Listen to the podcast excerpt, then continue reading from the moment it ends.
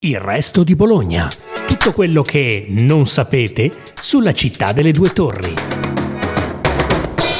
Buongiorno a tutti, sono Benedetta Cucci, giornalista del Resto del Carlino e questo è un nuovo episodio del podcast Il resto di Bologna.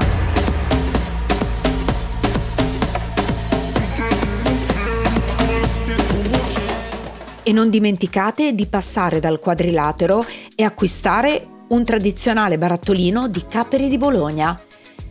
È chiaro che non sono matta, sono solo balzata un attimo in una realtà parallela, in un possibile universo felsineo in stile Everything Everywhere All at Once, dove accanto ai tortellini i turisti mettono in valigia i capperi, che non sono certamente una primizia bolognese, lo sappiamo tutti.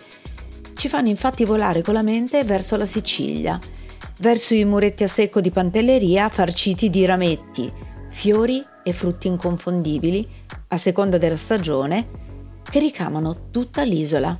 Ma qui, sotto le due torri, questa visione gastronomica distopica ha a che fare con il cambiamento climatico, le temperature che si alzano, l'urbe infuocata d'estate. E così, sulle mura antiche della dotta, crescono i capperi.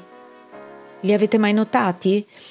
Se andate da Porta Zamboni verso Porta Mascarella, corsia delle bici che costeggia le mura e anche corsia dell'auto naturalmente, però nell'altro senso, ovvero da Porta Mascarella verso Porta Zamboni, fateci caso e avvisterete quelle tipiche foglioline tondeggianti, carnose e di un bel verde che scendono come cascatelle verso terra i capperi che in questo momento sono ancora appesi sono i boccioli dei fiori maturi che vengono raccolti di prima mattina tra la fine di maggio e l'inizio di settembre.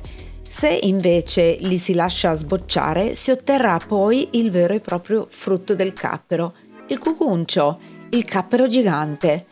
Ma insomma, perché crescono i capperi sotto le due torri per capire meglio la questione, che non è esattamente un mistero, ma è peculiare, ho deciso di parlare con Giovanni Dinelli, professore ordinario di agronomia nella nostra università. Perché quindi Giovanni Dinelli ci sono i capperi a Bologna? I capperi a Bologna ci sono perché la pianta del cappero è una pianta che ama un po' di condizioni particolari, ha bisogno di calcare, quindi nel, nel substrato in cui cresce ha bisogno del calcare, infatti quasi sempre nelle città come Bologna lo trovi nei muri, eh, nelle, nelle, zone un pochino dove appunto c'è della calce, quindi quello è il substrato ideale quasi sempre sono muri esposti verso sud, quindi perché è una pianta che ha bisogno di tanta luce una pianta, oltre che essere eliofila, le piante che chiamano la luce si chiamano eliofile, è anche una pianta che soffre il freddo, quindi eh, soffre le temperature basse e quindi di nuovo l'esposizione a sud aiuta. In più nel muro perché è una pianta che poi invece soffre molto la presenza di molta acqua e quindi uno substrato che drena bene l'acqua come può essere un muro e lì la pianta si adatta molto bene. Quindi questa è la ragione per cui la si trova anche nella città di Bologna. Ecco, ehm, una città, Bologna è comunque una città bella calda, cioè non dico eh, come il sud, però ci sono delle temperature molto alte. Quindi questo fa sì che lui stia molto bene.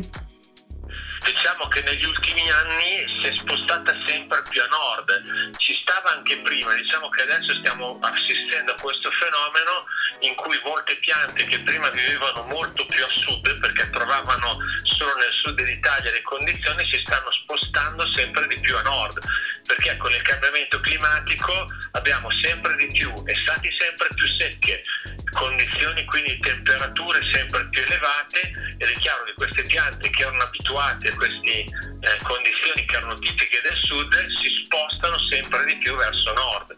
Il cappero è sempre stato anche nel nord Italia, quello che stiamo osservando è un incremento perché trovano ovviamente le condizioni tali per cui la pianta si riproduce più facilmente anche al nord.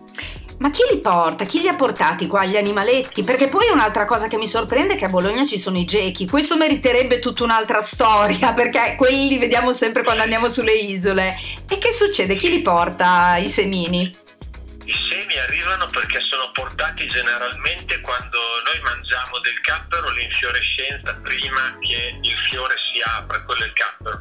Però c'è anche il cosiddetto capperone che è il frutto e molto spesso gli uccelli che sono chiutti lo mangiano e poi dopo eh, trasportano dentro, contengono tantissimi semi, possono trasportare, quindi è naturale che questo avviene, può essere generalmente quasi sempre trasportato dagli uccelli che hanno mangiato il frutto.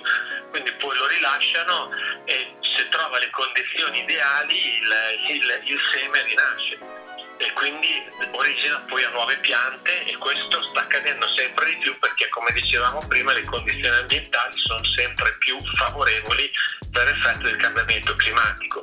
Questo non è solamente una cosa positiva, diciamo anche un po' una cosa allarmante perché questo spostamento che noi vediamo di specie che erano adattate più ad ambienti caldi verso nord non è un segno bellissimo perché indica appunto, è uno di quei indicatori che appunto ci dimostrano che il cambiamento climatico è qualcosa di concreto.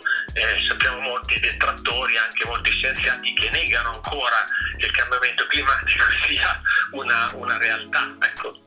L'ultima mia curiosità, ma sono commestibili questi capperi? Eh, certo, sono tutti commestibili, visto che sono, eh, per essere commestibili sono commestibili, possono essere tranquillamente mangiati.